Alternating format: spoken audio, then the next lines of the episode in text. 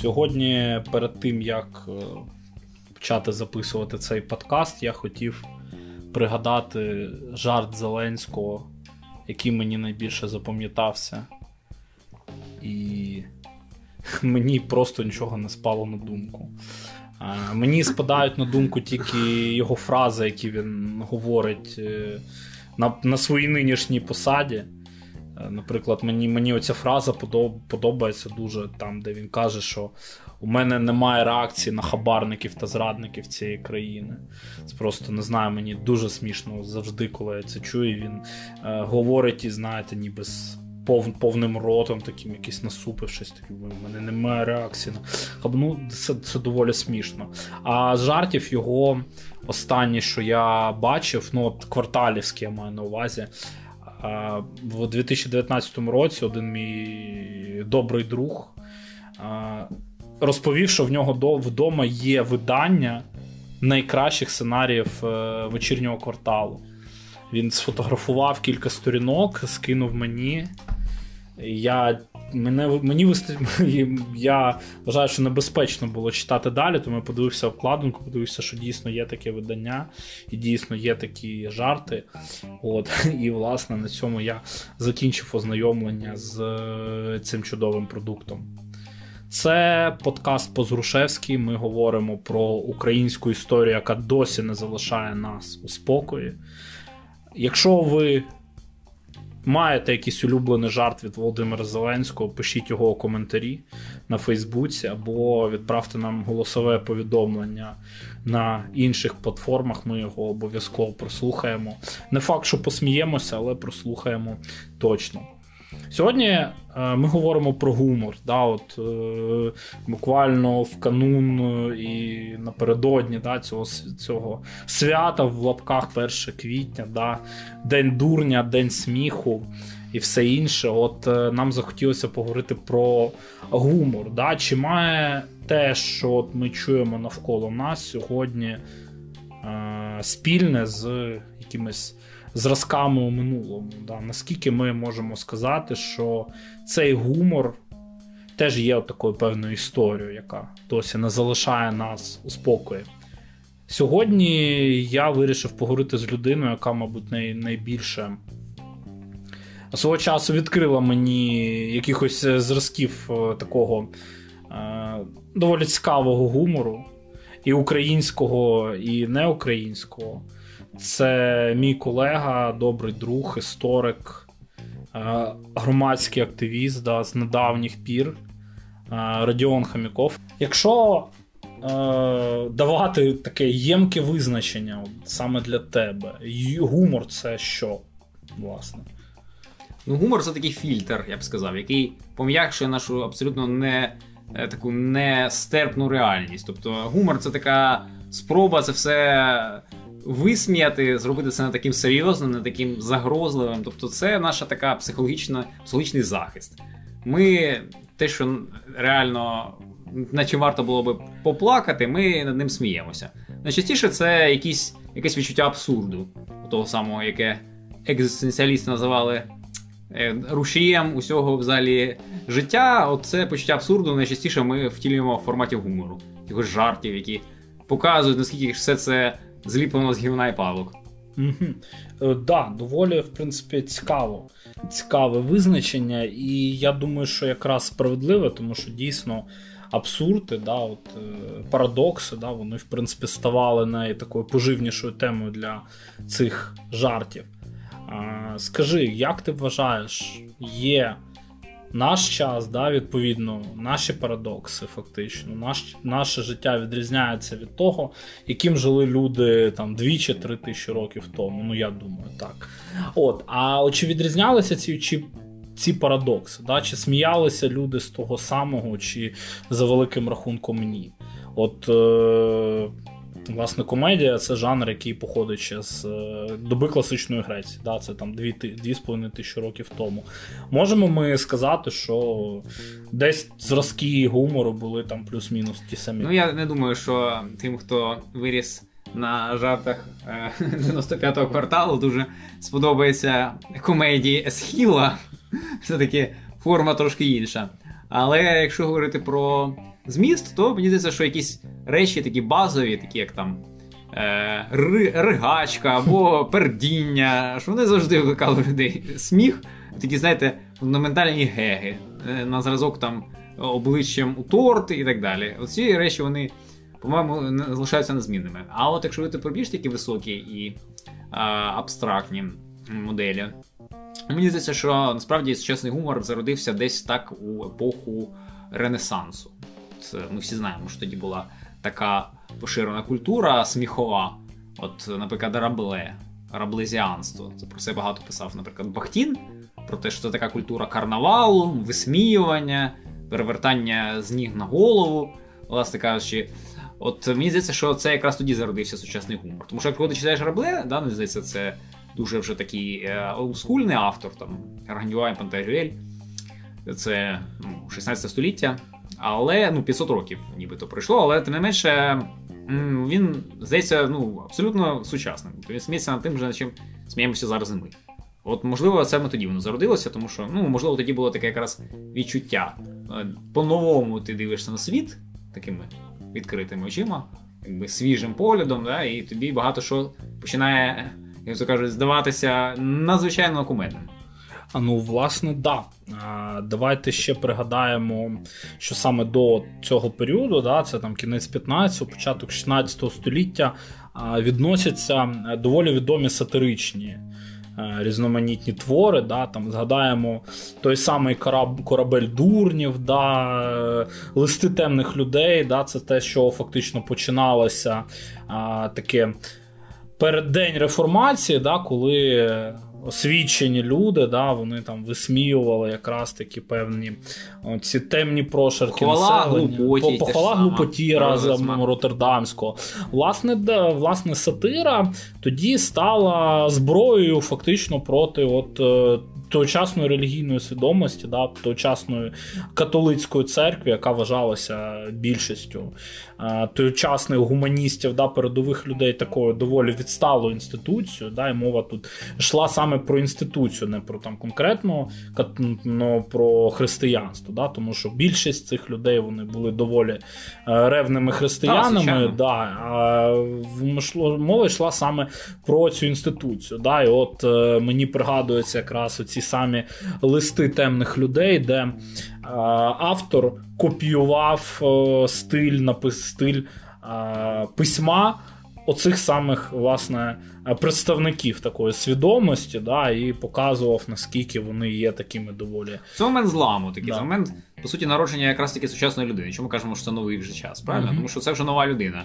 Це вже людина вільна, з вільною свідомістю. Ну, бо гумор це, ну, звичайно, що це е, прояв свободи може бути гумора в е, ну, в умовах тюремних. Так? Навіть там людина намагається знайти якийсь вихід, але це залежить від внутрішньої свободи. Якщо людина вільна, то вона. То гумор її властивий. Знаєте, гумор, знаєш, гумор це така штука, про яку от не можна знайти універсального підручника. Да? Я кажу, як той, хто так е, трошки готувався до цього подкасту, і мені стало цікаво. А от якщо я веду історія гумору, да, тобто, чи з'явиться мені якась універсальна, не знаю, праця, такий опус, да, де буде про це розказано, ні, знаєш, не з'явився. Не з'явився.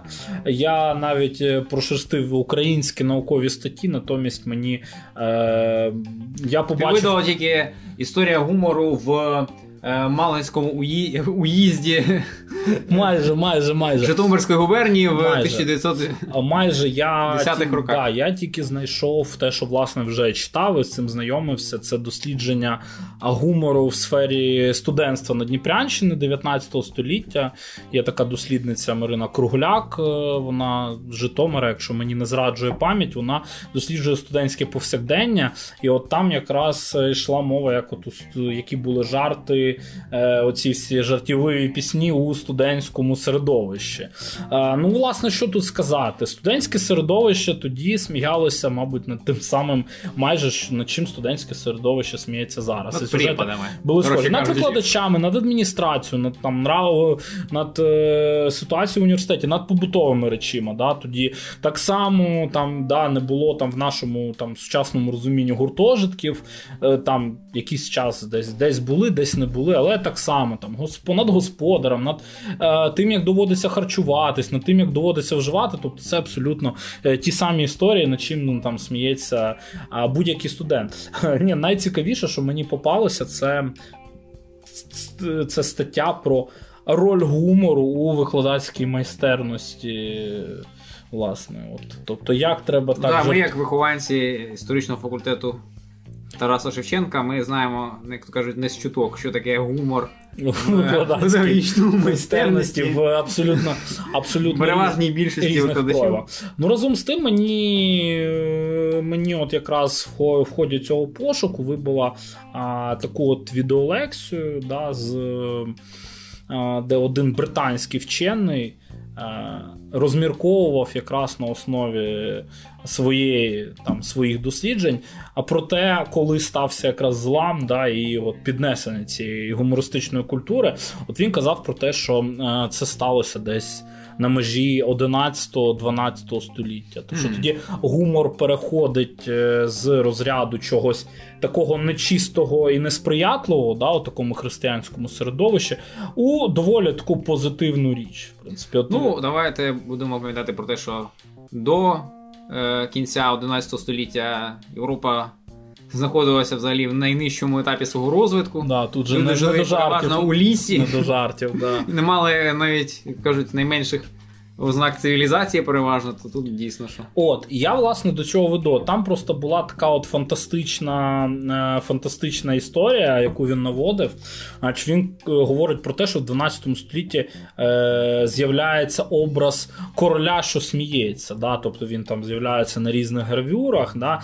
І от він вважає, що це такий е, супергерой, да? король на максималках, да? який може там з цим не знаю, настроєм, гумором вирішувати всі проблеми. От він приводив Генріха II, і він розповідає якусь історію, коли а, якісь два. Варіати, да, там, якщо так можна сказати, по відношенню до підданих британського короля, випивали його вино. Його їх спіймали, привели до нього. Він там був, звичайно, доволі е, таким злим на цих. І от вони, крім того, що пили, вони ще й ще й а, рі, е, наганяли да, на короля. І от він питає, чи так це? І вони кажуть, так, так, каже, да, так і було. Але ви не знаєте, щоб ми казали, якби нам дали, дали закінчити і випити все вино.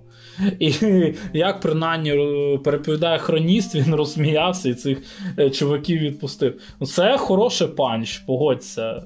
Для 12 століття. Ну, то я не сумніваюся навіть. Не знаю, якщо це, звісно, так і було, але факт той. Тому, в принципі, хай там як, там 12 століття, 15, 16 століття, про які ми говорили, гумор, зрештою, виходить на е, зрозумілі нам рейки, да, і от дійсно ближче до 16-17 століття він стає зрозумілішим і, мабуть, поширенішим. Да, Тому що хроніку з е, Генріхом II, як він там жартує, як з ним жартують, е, мало хто міг собі дозволити прочитати ознайомитись. А от надруковані в памфлетах, в типографіях листи. Ну, давайте ще будемо сказати, говорити про те, що 12 е, століття, там 13 це ще все епоха такої лицарської переважно культури. Mm-hmm. Це, А ця культура була ну, справді мала такі досить е, жорсткі рамки. Якщо ці речі навіть існували в житті, то вони не завжди могли потрапити вже кудись е, на папер. Угу. Тобто інша річ вже це епоха да, відродження пізніше. Це вже міська культура, як би сказали, в Радянському Союзі буржуазна. Mm-hmm. І тут же ми зовсім маємо інші підходи і зовсім інше взагалі ставлення до дійсності. Uh... Не таке, я б сказав, е, не таке піднесене, більш таке приземлене, але водночас більш таке живе і, я сказав, би яскраве і різнобарне, ніж. Гумор також е, характеризується ну, багатьма різними ну, жанрами і форматами, фактично. Да? От е, Ми ж згадували про театральний формат, да, власне, комедії з часів давньої Греції доволі популярні, да, і в різних формах вони існують. Да, І зараз це є одним з таких важливих елементів театральних постановок. Що помиляюся, давньогрецька комедія відрізнялася від давньогрецької трагедії, тим, що там в кінці. Е ніхто не вмирав. Ну, десь так, Ну, це дуже грубо. да, це, вже, це вже доволі позитивно і доволі весело. А ну, по нашим сучасним міркам вона би була, певно, визнана скоріше драмою, ніж комедією. На, от мело, мелодраму, Мелодрамою. мабуть. Чому в якийсь момент такий жанр, як байки, став популярним і доволі ходовим у письменників, у шанувальників, скажімо так, поціновувачів? Ну, я думаю, що це дуже стародавня традиція. Ми знаємо, що людина завжди себе осмислювала через іншого. Та? І іншим, як правило, найчастіше була тварина. Це ще проявлялося в дуже стародавніх формах різних там тотемізмів і тому подібного. А пізніше це втілилося теж у форму байки. Тобто на звірі да, це ті самі люди. У них є власне суспільство, королі, там церква, власне, є. Ну і вони мають ті ж самі вади і ті самі, власне, мають проблеми. Тобто, це в усі часи був найбільш такий простий, я б сказав, безболісний спосіб да, розповідати про людину, але нікого при цьому не образити. Ну, от е, ми знаємо, що в українському такому українсь... в українському просторі, да, скажімо так, такими відомими байкарями були Григорій Сковорода, Леонід Глібов. Е, В принципі, цей жанр, я так розумію, що він усюди да, був в якийсь момент поширений.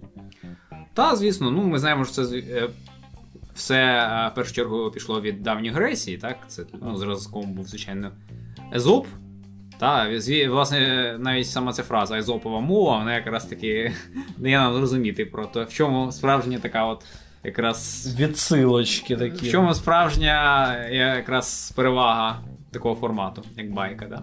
Ну потім це вже в часи е, вже просвітництва, там е, в форматі в Європі поширилось там ж ж самий Лафонтен та інші там бейкері. Крилов вже пішов потім. Ну, це все наслідок якби, доби просвітництва, коли орієнтувалися на такі зразки античні, я б сказав. Да, це е, я згадую, коли мені було там, не знаю, років 7-8, я щось сказав. Е, батькам е, старше мені не вірили і казали: не розповідай байки Крилова мені. Не, не розказуй мені басні Крилова. Тобто, знаєте, з, це е, асоціювалося на той момент з чимось таким. Не знаю, фантастичним і профанним водночас. Ну, такі, да. таким байки Крилова, такі вже такі, як низькопробні. Але вони такі насправді жанри. мають в собі насправді дуже таку глибоку, як правило, мораль. Тобто, по суті, справді ці байки є такими моралізаторськими творами, тобто вони розповідають нам якісь такі ситуації життєві, да, там. Е, Про те, що у сильного завжди безсильний виноват, ну і так далі. Тобто, От е, дивись, можемо ми сказати, що є у нас ці от е, твори доби просвітництва, да, от, про які ми говорили, трошки така е, вишукана сатира, в принципі.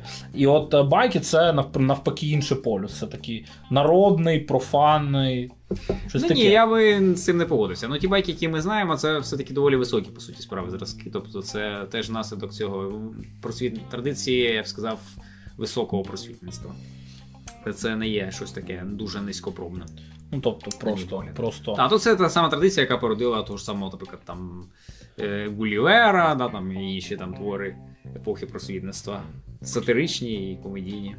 Коли е, гумор став, е, певні зразки гумору стали справді масовими. От у мене є така думка щодо цього, що е, можливо цьому посприяли мас-медіа, да, тодішні. Там, наприклад, перші газети, да, перша преса, де, ну, очевидно, друкувалися різноманітні а, сатиричні твори, да, якісь сатиричні памфлети і карикатури головним чином. В принципі, а, що от е, можна ну, такою передовою державою, да, передовою країною в цьому плані можна назвати Великобританію. Да, і от, мабуть, е, десь на межі 17-18 століття це відбувається. Ну, тут, до речі, не дарма ж ми згадали е, і Джонатана Свіфта. Так? Він же ж теж мав значний стосунок до розвитку ранньої такої преси британської. Там у нього там. Власне, були зв'язки з, е, наприклад, з таким собі Адісоном, видавцем популярного журналу Стіль тодішнього, який теж був такий дуже сатиричний насправді. Тобто, я погоджуюся з тим, що можливо в маси такий гумор пішов, е, ну, я б сказав, літературний гумор, так, вже такий більш оброблений, пішов через ЗМІ. Угу. Журнал Панщев, да, пригадується, оцей да, знаменитий карикатурний досі. Він досі існує? Чесно кажучи, я не маю найменше уявлення. Думаю, зараз у нього є багато дуже інших конкурентів. Шарлі Ебдо. Шарлі Ебдо, так. Да, це оце карикатури, в принципі, як вони є. За великим рахунком, ми потроху вже якби підсуваємося да, до 20 століття, да, 19 експлуатувало ті зразки жанри гумору, про які ми поговорили. 20 століття це доба кінемато... появи кінематографу, да, тобто нових вид... видів цього так званого синтетичного да, мистецтва, яке може поєднувати собі там зображення, е... потім там якісь рухи, пластику, потім звук додався там і так далі. А Щось змінилося суттєво? Як ти вважаєш? От З'являється кінематограф, да, з'являється е, доступний жанр, який дуже одразу полюбили такі максимально широкі верстви населення. Це здійснило вплив на розвиток гумору в подальшому? А, Ну, в якійсь мірі, звичайно, здійснило, тому що з'явилася хоча б можливість втілювати такий справжній візуальний гумор. Так? І це ранній гумор, якщо ми бачимо в кіно, він був якраз візуальним. Він будувався на якихось візуальних іграх. Да? Тобто класика це німе кіно, там це Бастер Кітон mm-hmm. і так далі, там Чарлі Чаплін. Тобто це гумор не словесний. Він якраз користувався тими. Е- Інноваціями, тими ноу-хау, яке давало кіно, тобто можливості робити наприклад, монтаж. Так? Це створює абсолютно додатковий вимір для експериментів. Mm-hmm. Це створює щось таке неймовірне, чого в реальності не може існувати, але те, що може дати саме кіно. От. Ну, ясно, що потім він став е, більш теж літературним гумор у кінематографі. Да, там З'являлися і різні видатні адаптації комедійних різних творів. Тобто, в принципі, е, але мені здається, що в гуморі е, саме кінематографічному, якщо ми згадаємо, наприклад, класичні да, там, комедії американських 90-х, да, яких ми всі там зростали, то ми бачимо, що в них все одно е, оцей от візуальний компонент він грає дуже вагому роль. Да, це не текстовий Визначальну роль, да, насправді. Це, це не текстовий. Небагато є комедій, в яких текстові, саме тексти грають таку визначальну роль. Завжди є елементи гегу. Навіть там Якщо навіть ну, це не обов'язково щось таке дуже примітивне. Да? Там Ми зараз думаємо про якісь там американські ці прийоми. Американський пірог. Ну, Не обов'язково, да, це пірог, або там, або один вдома, там це може бути щось е, інше. Е, Ну, Наприклад, навіть е, е, от, французький, да? французький е, кінематограф для нас теж такий собі зразок французькі комедії, всі е, на них росли ще з радянських часів. Фантомас. Да, але там теж ми бачимо абсолютно ті ж самі візуальні прийоми. Да? Е, Що там згадати зараз з класики такої? Е, ну, про, е, Фільми, наприклад, е, цього з. П'єром Рішаром. Та? Там дуже значна частка гумору побудована на його такій незграбності. Він там потрапляє постійно в якісь там е, колізії, та як там він там з цим е, отруйним отруйною парасолькою десь там вправляється там постійно там і так далі. Е, потім там візьмемо навіть такий класичний комедійний фільм, як це от Велика прогулянка з Луї Фюнесом. Так? Ти знаєш, що він все одно там. Дуже побудований на візуальних теж прийомах всіх цих Тобто, ну, кіно це жанр візуального мистецтва. Я от е, ти згадав Бастера Кітона, і от є така історія, що він знімався на а, кіностудії, яка звалася Keystone Films тоді. І от, е, значить, у неї був така доволі виразна історія.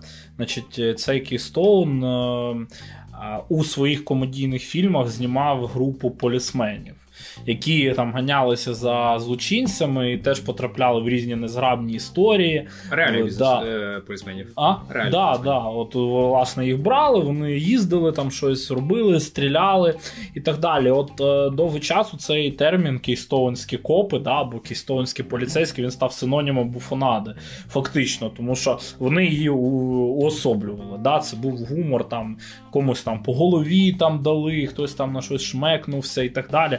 До речі, кажуть, що саме Кейстоун якраз винайшов оцей прийом е, кидання торта в морду. Mm-hmm. Тобто саме там десь в 10-20 роки от на Кейстоуні з'являються навіть оці зразки. І я, до речі, якось е, мені доводилося бачити один з зразків цих фільмів, да, там десь його виклали на Ютубі. Я от якось на нього натрапив. Він доволі цікавий все одно. Він прикольний, змонтований. Там, до речі, є такий вражаючий момент, коли якісь герої, які теж ганяються за гробіжниками разом з копами, значить, він злітає з машини, е, падає на п'яту точку, позаду нього їде потяг, і ти думаєш, що він його зараз переїде, він різко звертає, тобі показують інший ракурс, там розвилка була, ти її не бачив. І такий вау, прикольно. Ну, типу, це якийсь там 1915-16 рік. Ну це доволі пристойно виглядає. До речі, не буду називати, що ці всі прийоми візуального гумору, вони ж е, були е, всі е, ще втілені і в анімаційній формі. Так само. Всі класичні американські да, ці от мультики, там, mm-hmm. включаючи того, що майже там і аж до мультиків Warner Brothers, всіх цих там баксів бані і так далі. Це ж все один і той самий такий от стиль, один і той самий підхід до гумора. А зараз вважається, от е, я так помічаю, що естетськи е, вважається, що ти так просунутий в темі, якщо ти там е, в курсі дивився або дивишся випуски Монті Пайтона, от, mm-hmm. от цих британських коміків, якраз е, другої половини ХХ століття. Я от е, від декого чув, що це прям не знаю, зразок, прям якийсь еталон гумору. Від декого чув, що це просто чуваки, які змінили прям всю концепцію гумору і внесли щось дуже нове. Сам дивився, не знаю. Я, мабуть, не прихильник і не того, е, і не того. Не знаю, мені от в чомусь їхні е, сюжети дійсно були такими особливими, доволі цікавими. Але от мені здається, що це такий просто Е, британський гумор на максималках. Ну так, я згоден з тим, що якщо розглядати Монті Пайтон в контексті британського гумору, то вони не є чимось таким абсолютно е, радикально новим. Тобто британський гумор був таким завжди, якщо ми вже говоримо про цей от взагалі його фірмовий да, стиль. Е, він такий, в чому як ми можемо його визначити? Ну, він абсурдний, да, в такій значній мірі. Тобто він е, такий дуже, скажімо, відірваний часто від реальності. Да, Більше, ніж звичайний гумор там. Той ж саме американський. Та, Американський гумор він дуже укорінений в реальності. От Все, як кажуть, реально тортом в морду там, або там в пиріг, чимось ще там. Ну, це про життя, більш чи менш там. Про фізичний світ, як би говорити вже так більш загально. А от е, гумор британський часто такий більш концептуально, такий відсторонений, ніби про якісь більші ідеї, ніж про фізичну матерію. Ну. А це один момент, а другий це те, що ну, якби це от якраз поєднання такої фірмової британської стриманості, да? він завжди дуже стриманий. Тут немає такого реготу, такого щось такого е, різкого, дуже такого виразного. Тут все дуже так е, скромно, стримано, і є такий дуже хороший є слово таке дуже хороше в англійській мові, називається demure. Ну, от Воно означає удавано серйозний.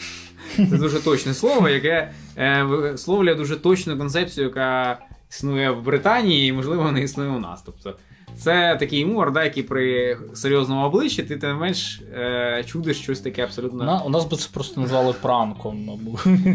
типу, Ну так, це взагалі просто така специфіка. Да?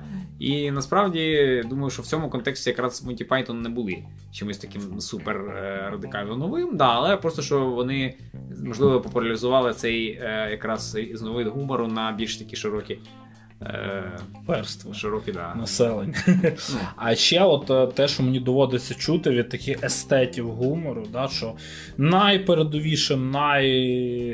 Е, не знаю, класнішим, найтоповішим жанром у гуморі є стендап. Mm. Ти погоджуєшся з цим, чи ну, є якісь інші думки? Я... Коли взагалі ми можемо говорити про стендап? Я людина, яка виросла на стендапі, на класичних стендапах е, таких коміків, як Михайло Задорнов, е, Максим Галкін та Сергій Дороботенко, А також на такому чудовому е, шоу стендап, як е, Криве дзеркало Євгенія Петросяна. І всі ці чудові артисти стендапу вони дійсно справили враження на моє. На мене, тому я дійсно ставлюся до стендапу дуже серйозно. Ну, якщо говорити про більш сучасні формати стендапу, розумієте, коли ми говоримо слово стендап, то ми е, уявляємо щось таке дуже хіп, да, таке дуже хіпстерське, модне і актуальне. Да? Але як завжди буває, це щось. Це один і той самий велосипед, який винаходить знову і знову. Тобто, в цьому випадку ми говоримо про цей формат, коли Е, комік просто стоїть е, перед мікрофоном біля стіни, і це дійсно гумор літературний. Він ніякий не візуальний, він літературний це е, якби текст. Да? Ми говоримо про читання якихось авторських.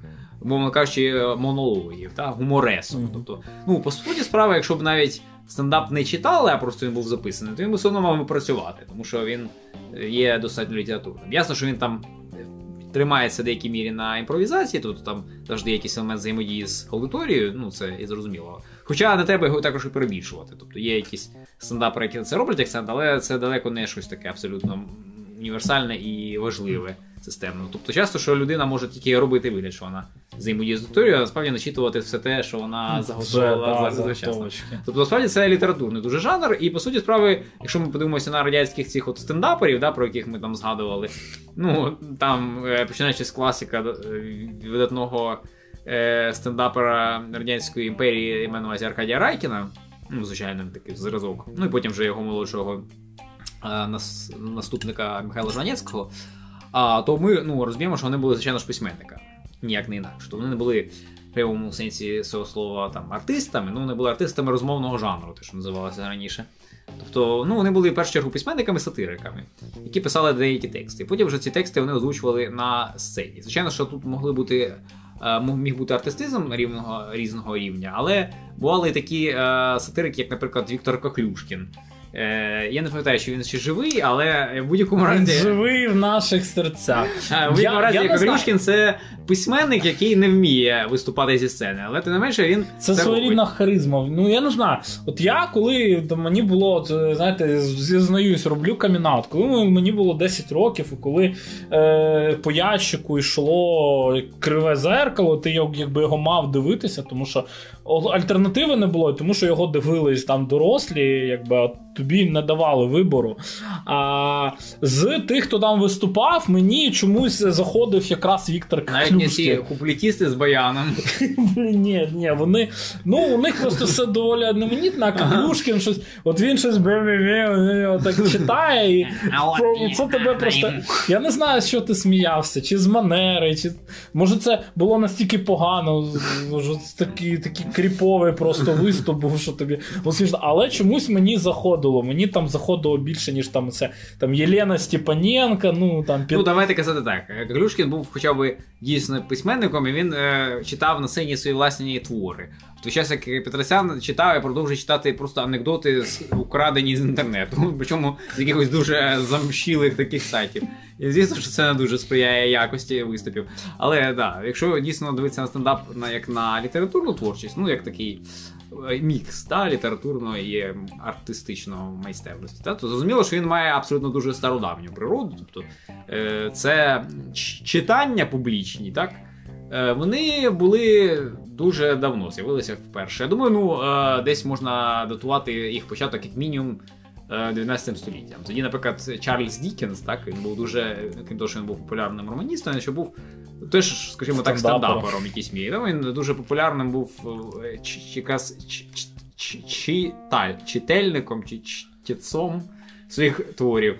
Він е, і жнець. Да, мав е, дуже успішний тур гастрольний, яким він їздив по провінції, в Британії, в Америці. Він там читав свої твори. А ми знаємо, що ну, Дікенс був, крім того, що він такий дуже трагічний місцями письменник, він ще й ну, був сатириком, насправді то. В нього багато дуже таких елементів гумору яскравого, і а, саме такий стиль е, дозволяв його ці всі е, е, втілювати на сцені його твори. дуже розігрувати сценки і так далі. Тобто можна сказати, що першим сенатором був Чарльз Дікінс. Можна навіть винести це в е, не знаю, там, В заголовок. заголовок. Е, Ми над цим подумаємо. Ми над цим подумаємо. А радянський гумор не винайшов наново стендап, але він винайшов КВН. Клуб веселих і кмітливих. І які у тебе емоції виникають, коли ти чуєш це, цю абревіатуру, це слово сполучення? Єдина емоція, яка в мене виникає, коли я чую слово КВН, це ненависть. Можна сказати, що занадто е, яскрава емоція, що, можливо, не заслуговує такого е, різкого ставлення. Можливо, варто було б вибрати щось типу зневаги чи просто е, байдужості, якщо вже тобі не подобається цей стиль. Але я поясню, чому я вибрав саме ненависть, тому що ну, КВН це знаєте, така руйнівна технологія, яка е, була в свій час придумана радянською владою дуже такі з конкретними цілями. Тобто, чому власне він з'явився і був настільки популярним. Ну, ми знаємо, що він насправді був популярним лише певний момент в радянському е, Союзі. Потім був такий період, коли він не був популярним. Ну, був там взагалі яка історія? Там його закривали, Да, його ж, Да, він там проіснував десь е, в 61-му там, по-моєму, році Да. з'явився. Проіснував до 67-го, Потім, потім, його закрили. На через- років 20 там десь, і, по-моєму, з 85-го чи з 86-го от, е, пішов оце Я воно- більш ніж впевнений, я вам скажу так. Я просто як розумію трошки процес, який відбувався в радянському Союзі в 50 років, з тої позиції, що а, да, з одного боку відбувалася перебудова і там гласність і так далі, а з іншого боку, е, всі ці процеси. А, Особливо в молодіжній сфері, дуже часто відбувалися під е, таким щільним наглядом КДБ. Ми знаємо, що вони дуже, ну, як би я сказав, е, міцно контролювали ці всі рок-клуби, які тоді відкривалися в містах великих, там Пітерський, е, Московський там рок-клуб. Це такий був тоді е, вид е, теж цього. е, Значить, об'єднання Досвід, творчого, да. А з іншого боку, ну і вони там були присутні в всіх цих молодіжних рухах, там багато де. Навіть в Народному Русі України було дуже багато, насправді. Відверто кажучи, агентів. Але ну, КВН це, ну розумієте, да, що КДБ часів вже 80-х років це вже не такі собі сталінські держиморди, це такі собі новітні політтехнологи, відверто кажучи. Да? Ну, не всі, але частина їх. Тобто вони вже розуміли певною мірою, що треба якось керувати процесами, що не можна там повністю вже зупинити, як то кажуть, е, час, і за, да, там, треба якось адаптуватися. Вони придумали такі формати активності, які могли би бути з одного боку е, достатньо привабливими для молоді, ну, на відміну від там різних парт зібрань, да, там якихось там е, цих зерніць там молодіжних, і не знаю там. А з іншого достатньо контрольованими, щоб це було середовище, якому можна тільки те, що тобі дозволили. Прекрасна цитата. Я просто соромлюсь сказати звідки, але вона я її, блін, дуже часто використовую. Е, чтобы російською мовою, щоб діти успіли попригати, но не успіли допригатися. От, Да, от я це прям шик. В цьому є великий дуже сенс. Це якраз такий канал випуску пару був да, створений. От. І. м, Власне, е, таким він продовжує залишатися зараз. В чому власне особливість КВН, е, класичного КВН, який він був, та там зараз це Ліга Велика, і як вона називається, Прем'єр-ліга. Ну, А, я на в увазі, російсь- найвища да, ліга Вища російського ліга, КВН. да. Вища ліга На КВН. планета. Ну, не суть важливо. Олександр Масляков. Так, це царство Олександра Маслякова, і це царство лицемірства, це царство цензури е, і абсолютно такої, от, е, сказав би, абсолютно якоїсь такої е, скутості. Тобто, насправді, всі ми знаємо, що ну, на російському КВН не прийнято жартувати, там, наприклад, про Путіна. Тобто є там якісь ціла. е, Сказав би список тем, да, які там тобі не пропустять просто. Це цензурується і цензурувалося дуже давно. Але можна сказати, що це новітнє якесь там е, викривлення, що це, типу, останні там роки пішло так, що це якесь там відхилення від норми. Насправді ні, це ніяке не відхилення, це завжди було так. А давайте, щоб зрозуміти, чому це так, давайте подивимося на, як то кажуть, на базу, на Ага. е, корені цього явища. Ну от е, з чого починається КВН? Давайте разом подумаємо про це. КВН починається з чого? Взагалі для більшості людей. От З університету. Ну, з університету, правильно? Тобто Це Да. студентська активність часто дуже. Да. Вона існує на базі університетів. Ну, коли ми прийшли на е, перший курс нашого університету в часи Януковича, та, то у нас там, відверто кажучи, було небагато студентської активності. Ну да, Ну, півто- відверто. півтора, півтори ініціативи. Там не було нічого такого просвітницького, не було нічого такого, Ні. я сказав би. Не було, звичайно, нічого політичного. Але там був КВН, правильно? Так. Так. І долі успішно він існував там. На той момент Під так. дахом Мабуть, він і зараз успішно існує. А, тобто ми розуміємо, да, що це були часи, коли університет не дуже був місцем таким відкритим для Ну, да. Суспільних різних там дискусій. От. А КВН існував і дуже успішно. Е, І виступав під сцену під дахом там, Червоного корпусу, в тому числі там. Е, на виступи завжди там приходили всі ці наші Та високопосадовці. що казати, що головний трофей носив і досі носить назву Кубок Ректора. Тобто А. це з е, і благословення. Тобто, ну дивіться, уявимо собі цю реальну ситуацію, як вона є. Е, от проходить цей турнір КВН, да, там проходить, умовно кажучи, там ці виступи команд. Е, все це санкціоновано ректором, е, все це відбувається в присутності адміністрації. Е, ну, от давайте відверто. Чи ми очікуємо взагалі від такого дійства якоїсь взагалі гостроти? Чи якогось Ніколи. такого критичного ставлення, чи, чи справжнього е, сатири, да, спрямованої проти тих, хто заслуговує на те, щоб бути висміяним. Звісно, що ми не- не розчікуємо на це. Е, чому е, адміністрація дозволяє КВН? Тому що КВН не становить для неї ніякої загрози. Навпаки, він для неї лише є вигідним, тому що він дозволяє, і от в цьому його справжня да, суть, е, якраз дати вихід цій активності людей, які би могли жартувати над, наприклад, ректором, але вони. е, Знаходяться в контрольованих умовах КВН, і вони жартують над чим завгодно. Над якоюсь дурнею, над, не знаю, там дів- дівушка, яка нафарбувалася і пішла в клуб. Мгм. Ну, я не знаю, там які там ще можуть бути теми. І так, е, і це основа. Тут ми говоримо про те, що це абсолютно такий інструмент е, для того, щоб сильні світу цього е, да, там, контролювали якби гумор.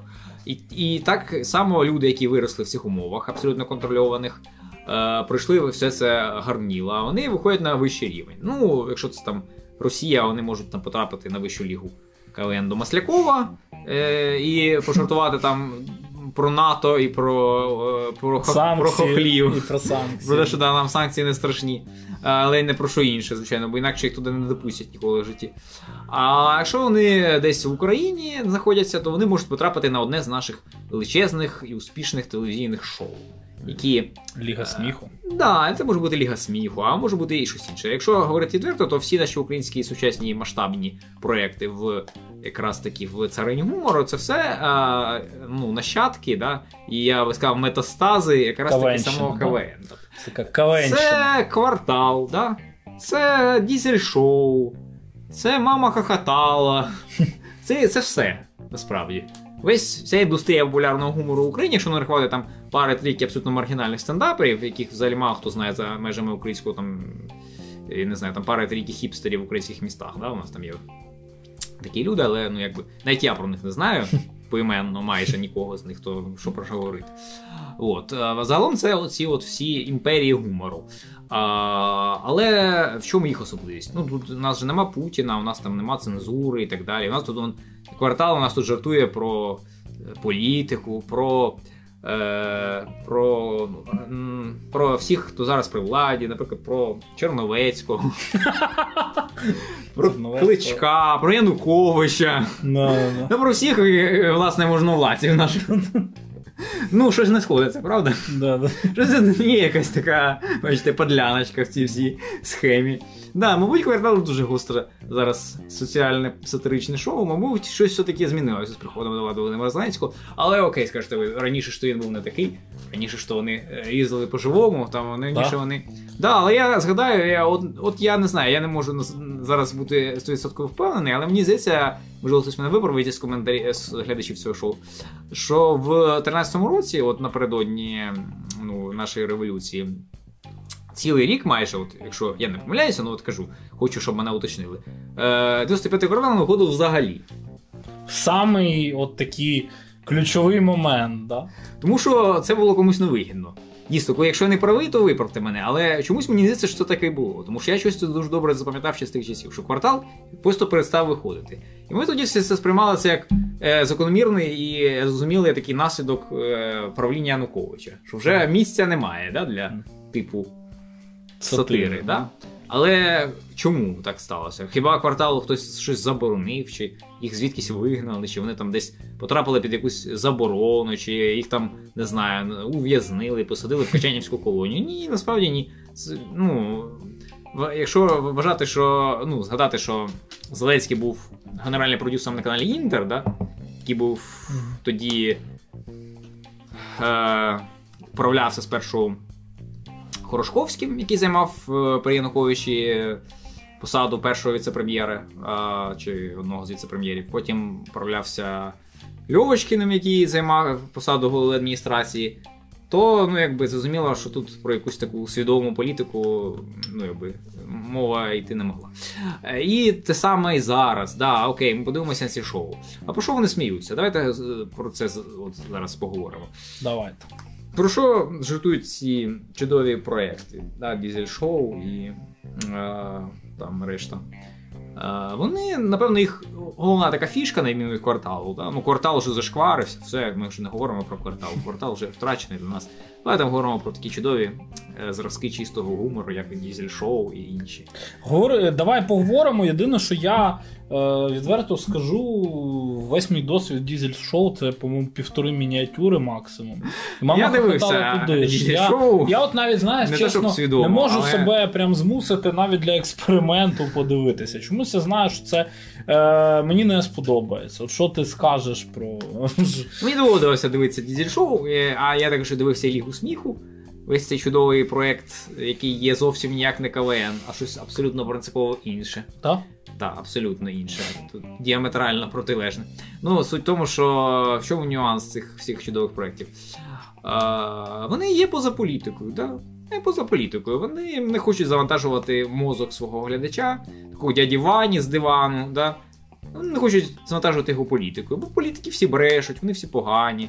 Нас не цікавить політика. Нас нам не, не цікавить, хто там з ким воює на сході. Це все. Ну, це все брудна політика, брудні гроші. Ми прості люди, які поза політикою. А про що ж ми жартуємо? Про щось, напевно, дуже важливе для суспільства і для нашого народу в 2021 про, про, році. Про даїшників. Про щось дуже гостро актуальне, напевно, про те, що прямо от е, ви е, значить, реально вимагає гострої реакції. Наприклад, про сімейне насильство, да? Про те, як от е, буває це з цими токсичними стосунками. Про знаєте. алкоголіків там. Да. Да, можливо, про нашу жахливу екологічну ситуацію в нашій країні. Можливо, про всевладдя і засилля олігархів. Ні, перепрошую, це ж знову політика. Е, ну, що у нас є там гостро актуальне в е. Ні, мені здається, що напевно насправді ми не побачимо цього в скетчах е, чудових оцих от. Ми не побачимо там так само чвар за мову та й оцих всіх наших дебатів. А, це знову політика, перепрошую. Куди не плюнеш, бачите, всюди попадеш в політику. Да, да, да, І да. мені таке враження, що все наше життя це є суцільна політика. Але ж ні, ну не може такого бути. Ми живемо поза політикою. Ми жартуємо про речі, які з політикою не пов'язані. Наприклад, давайте перерахуємо по пальцях. От це щось дуже смішне, по-перше, по-друге, важливе і актуальне. По-третє, не політичне. М, Зараз, зараз я згадаю. Так, це, напевно, блондинки, так? особливо за кермом. Ну, так, звісно. Ця тема вимагає гострої реакції суспільства. І це смішно. Наші глядачі хочуть цього. Наш дядя Ваня прагне посміятися над блондинками. І взагалі над цими тупими бабами, тьолками. На, на, на, на. Потім муж підкаблучник Або алкаш, або алкаш. або алкоголік. Ця тема теж вимагає абсолютно гострої реакції. Ти вже згадав про даїшників. Про даїшників. Даїшники. Це взагалі Це, актуалочка прям. Це просто. Да, мені здається, що такого слова, як даї, вже не існує в українському законодавстві. Але даїшники залишили. Але даїшники залишилися в нашому серці. Це не поліцейські, не подумайте. Ніякого Авакова тут не побачите, тому що ну ми ж за полі поза політикою. Да, да. Це даїшники, це абсолютно е, ефемерні істоти, які існують в своєму власному просторі. Е, да, і щось таке, от е, теща так само сварлива може бути. Я не знаю, там. Щось ще з, з нового там, може, додавали якісь там інстаблогерів якихось, я не впевнений, але мені здається, щось таке там є з гостро актуального, соціального. Ну там я не знаю, якщо Про це. спорт, я там я не знаю, про футболістів, Ну, е, кривоногих, які там не вміють е, бити по м'ячу. Ну це теж от. Шкода, що в Україні немає Чукчі, а то би жартували, напевно, про Чукчі. Ну, знаєте, завжди непогано посміятися над якимось етнічною меншиною, яка не може Да. захистити. І, звичайно ж, пожартувати про геїв. Як не можна забути цю тему? Да, Посмактувати якийсь там парад, знаєш, про те, як там е, от порядний якийсь мужик десь там щось зашкварився, і вже його починають пацани підозрювати в тому, що він якийсь не такий. Це все те, що реально турбує наш народ, і те, що вимагає реакції. І от людина е, подивиться такі е, скетчі, і що вона, е, якими вона, якою вона вийде після них? Чи вона стане трошки розумнішою, чи вони її якось просвітять, чи вони змінять її е, точку зору, чи вони щось взагалі. е, Чи вони покращать наш світ? Давайте говорити відверто. Чи А вони змі... ма- зроблять його. Скажи, а гумор має покращувати наш світ? А, це хороше питання. ну, тому що, в принципі, можна- він може, але чи він має? От, от в чому На нього можна подивитися з двох сторін. Можна подивитися на нього з такої сторони дидактичної, да, тобто більш такої. Тобто, якщо ми закладаємо да, туди якусь таку зміст, прогресивний, там не знаю, який вимагає саме від людини змін якихось. Тобто, це так би свідомо, да? а з іншого боку, це ну. Несвідомо, да? це якби е, побічний продукт. Коли ти дивишся якісний гумор, да? він тебе змінює в той мірі, що ти стаєш ну, більш е, таким, ти починаєш більш вільно дивитися на речі. Тобто починаєш е, піддавати сумніву якісь звичні авторитети, да, там, е, бути більш якимось таким критичним, тобто е, почувати себе більш вільно. Та? Навіть в епоху найбільшої цензури і неволі почуватися вільно всередині. Тобто бути вже кращою людиною, на мій погляд. А ну, подивившись скетчі про даїшників і про блондину, я не впевнений, що ти будеш почуватися більш вільно. Мені здається, що ти будеш е, після них таким же самим втомленим, злим, токсичним, обмеженим і е, не готовим до будь-яких змін, яким ти був і до того. Тобто, всі ці е, витвори вони не, е, не полегшать тобі життя, тому що вони е, не. Е, не показують світ кращим, ніж він є. Ну, вірніше, вони не дають якогось виходу. Да? Вони е, постійно про те, що. Про, про болото. Вони про цикл, певне, да? Да. Тобто ти знаходишся в певному колі, е, звідки не вибратися. Да? Тобто ти не бачиш лінійності взагалі часу, що щось змінюється. Да. Якщо 10 років тому жартували про даїшників і блондинок, і зараз, то, мабуть, мабуть, блін, нічого не змінилося. Тобто знову там тупі блондинки, знову даїшники, знову там муж алкоголік, там бос кончений. Ну, це якби, ну. Якщо ця повістка досі актуальна, значить нічого не змінилося. Я скажу так, е, це навіть на більш такому простому рівні. От, е, ну або, в принципі, це більш е, про форму. Я просто беру, наприклад, зразки хорошої американської сатири. Да? Наприклад, це Late Night Show з Джоном Олівером. Да? Ну, це звісно ж це політичне шоу, безперечно. Це вечірнє політичне шоу, це сатиричне шоу, да, і воно про політику. Але е, в чому його е, основна е, головна особливість? От, ну там все це висміює, там викриває, ну там дуже багато просвітницького елементу, да? тобто воно там. Це реально ну, хороша журналістика, по суті, справи. Тобто до всього. І Вона реально розповідає людям, пояснює якісь складні доволі речі, процеси. Тобто, ну, якби все це ясно. А яка в ній ще є особливість? В кінці Джон Олівер завжди нам показує вихід. Він завжди нам каже, що треба зробити, да? Чи що можна зробити, і що щось можна зробити, в принципі. Тобто він е, не просто, знаєте, там каже, от всі такі мудаки, е, ось е, світом керують ідіоти, все погано, всюди зрада. І він розповідає нам, що, звичайно, то зрада, але ми то зможемо щось з нею зробити, в тому числі з допомогою нашого гумору. Він, наприклад, я не знаю, там він замовляє, а, коли там один е, магнат американський судився з журналістами, які про нього щось погано писали, і забороняв їм через суд про себе писати. Тобто він якби такі цензуру на них нав'язував. Мгм. Тобто що це типу наклеп, і тому він забороняв їм про себе писати. Він виставляв до них якісь там позови там в мільйони, які вони не могли виплавити. Вони мали просто видаляти свої матеріали. Мгм. От. А ну, Джон Олівер зробив скетч в такому дусі, що е, значить, ми можемо сказати якісь речі, які не відповідають дійсності абсолютно, які є фантастичними. І це не буде вважатися наклепом. Наприклад, якщо я скажу, що, е, значить, що цей от чувак, Боб Мюррей, Мгм. магнат, що він, наприклад, е, їсть е, немовлят, да? Що він е, рептилоїд з Нібіру. Це не буде вважатися наклепом. І тому він записав цілий е, класний музичний кліп про те, яку, яке гидоту зробив Джон Олівер. Угу. Про те, що він там продавав кокаїн Джефрі Епстайну, про те, що він там е, особисто розв'язав Другу світову війну, що він там був кращим другом Гітлера там, і так далі. Мгм. І, типу, і це реально такий, знаєте, удар в саме. От, це от Ну так, ти ж не будеш ну, оскаржувати ці речі, тому що, Що він їсть гівно. Що вони нікчемні, да. Ну, вони нікчемні. Тобто Що він це- трахає білок. О, ну, абс- І це таке приниження, знаєте, на всю країну. Він поставив цього багача Раком. на коліна. Раком. Реально позбиткувався раком, я б сказав. І він постійно робить щось подібне.